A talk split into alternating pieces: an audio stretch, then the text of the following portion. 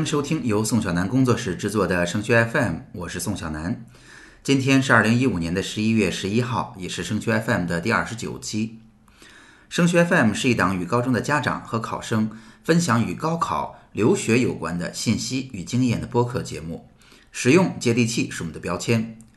请大家搜索升学 FM 的 QQ 群来收听节目，这也是您收听最新内容和参与互动最简便的方式。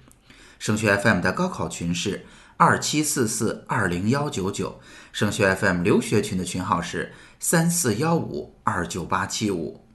那么本月初呢，香港最好的大学，也就是港大，更新了二零一六年的招生简章。近期呢，也不断有家长向我咨询港校和上海、纽约大学的情况。对于相对比较小众的选择，到底我们要不要申请呢？适合什么人申请呢？以及如果要申请这两类学校，时间上应该怎么安排呢？今天我们就来解答给大家听。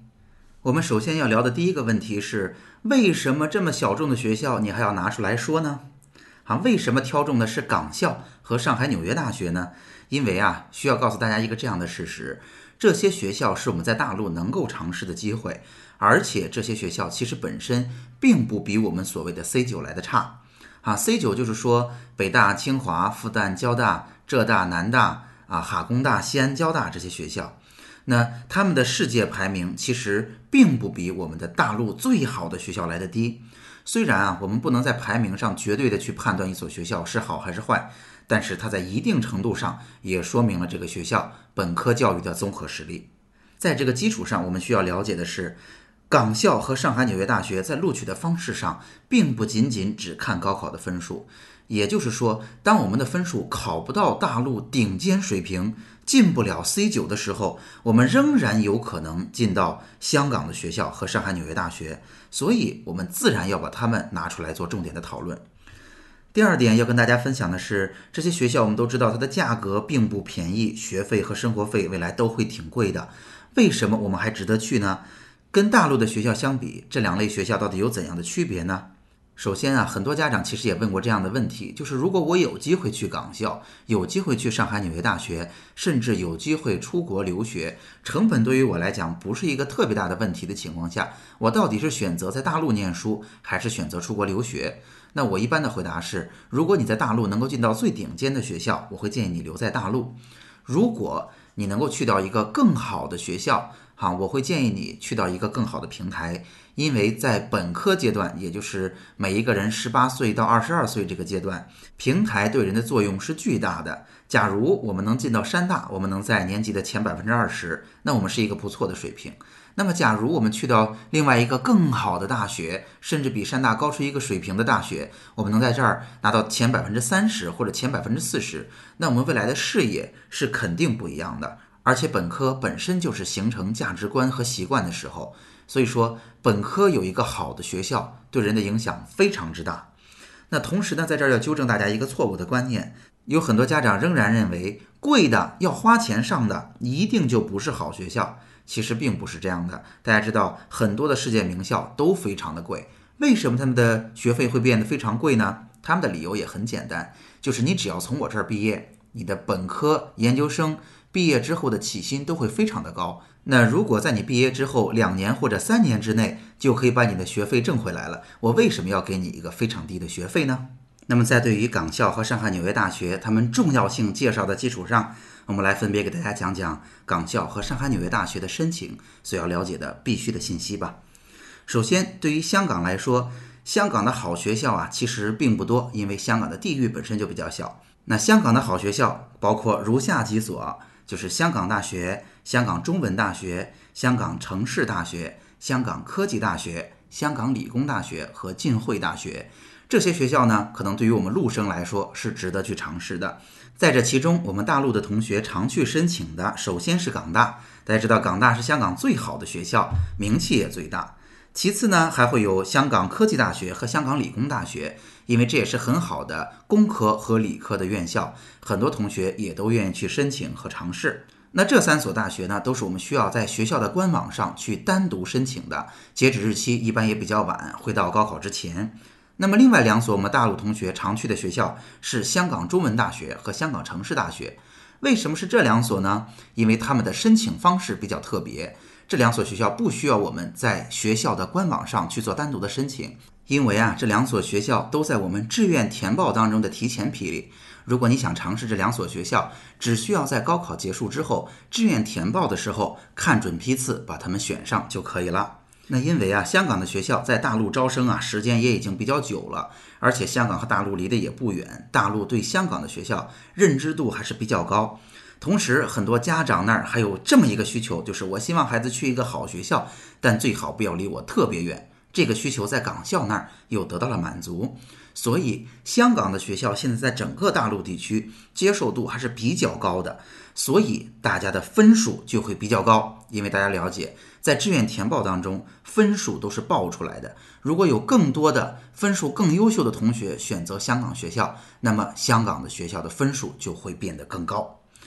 在申请流程方面，香港的大学申请的流程并不复杂，一般来讲包括一个网申和一些简单的表格。那么再提醒大家一次，对于港大、港科技、港理工和浸会大学而言，我们需要提前来到学校的官网去了解学校在大陆的招生信息，并且在学校的官网上单独申请。对于港中文和港城市这两所学校来讲，我们可以等到志愿填报的时候再加考虑。那为什么在这个时候要提醒大家，香港的学校要做个决定了呢？是因为香港大学从二零一五年开始，针对大陆的考生有了一个叫做多元卓越计划，这个是在录取的过程中会给我们挺大的优惠的。那么多元卓越计划的申请截止日期定在了二零一六年的一月三十一号，如果你错过了，就没有这个机会了。所以，如果关心港大的家长，您现在可以打开港大的官网，它会有专门针对内地学生的政策页面，您应该去看一看了。好，下面再来说说上海纽约大学。就像我们在第十八期、十九期节目里边给大家分享的，上海纽约大学在大陆绝对是一个单独的存在，它是一所很好很好的大学。那么，因为它在大陆地区啊招生的年限比较短，毕竟这个学校存在才三年，第一届的同学才在三年级，还没有毕业，所以除了上海地区以外，大陆地区的其他省份对于这所学校的认知度是比较低的。但这所学校其实是纽约大学的一所全球分校，它可以说跟我们国内的所有中外合作办学都不同，它是一所很出色的学校。那也因此，虽然学校很厉害，但是知名度不高，所以报考的同学不是那么趋之若鹜。所以这所学校的门槛相对来讲也不是特别高，或者说，对于我们的投入和我们分数的要求和这个学校的水平来说，这个性价比还是比较高的。那么，相对于香港的学校来讲，哈，上海纽约大学的申请流程相对来说比较复杂，它要分成两轮。在第一轮呢，就像美国的正常大学申请一样，就像我们在申请纽约大学一样，我们要填写 Common Applications 这个申请系统。在这里边呢，不但要填写我们的基本信息，要提交推荐信，要提交成绩单，我们还需要写申请当中正常应该有的文书。它包括了一篇在 Common 里边的主文书，还包括了一篇纽约大学单独有的小文书。纽约大学在线申请的截止日期是在一月一号。这之后呢，学校还会单独的选定日期，对大家进行校园开放日的一个面试选拔活动。经过了这两轮，拿到上海纽约大学录取资格的同学会被分为两类：A 类同学只要考到一本线，你就可以被录取了；B 类同学呢，会结合高考成绩再做考察。如果您对这所学校很感兴趣，建议您听一下升学 FM 第十八期和十九期的录音，因为。上海纽约大学毕竟是一个新兴的学校，它并不适合所有人，但是它很适合特定的人群，建议您去了解。那么也要提醒一下，上海纽约大学申请的时间，那么就是它的初审，也就是网申提交材料是在一月一号截止的。所以按照正常申请的流程，虽然我们不像全身心出国的同学那样要准备十几所学校的材料。但是上海纽约大学这一所学校的申请当中，其实文书的写作已经几乎包括了一个正常完整的美国大学申请的所有工作量。所以提醒大家，如果他的一月一号是截止日，我们至少要留出一个月的时间来准备申请材料。这一点我也跟上海纽约大学的招生官进行一定的沟通。用他的原话是：“其实上海纽约大学每年报出来的同学和最后参加校园开放日和最后拿到优惠的同学比起来，基数并不是特别大，而且在这个基数下，还有很多同学并没有经过精心的准备，在申请的文书当中，并没有能够体现出它的特色。啊。因为很多家长也跟我一起，我们参加了上海纽约大学的宣讲会，我会提醒您，大部分在国内写语文作文的方式是不适合用来写申请的。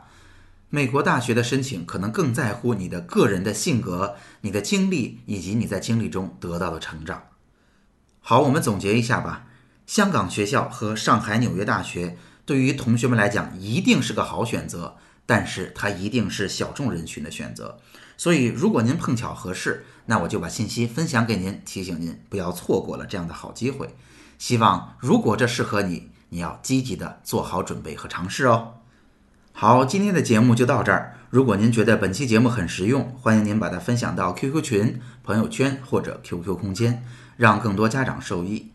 您可以通过 QQ 群与我们取得联系。升学 FM 高考群的群号是二七四四二零幺九九，升学 FM 留学群的群号是三四幺五二九八七五。在这里，您不但可以收听最新的节目内容，宋小楠工作室还为您准备了直播课程和个性化的咨询。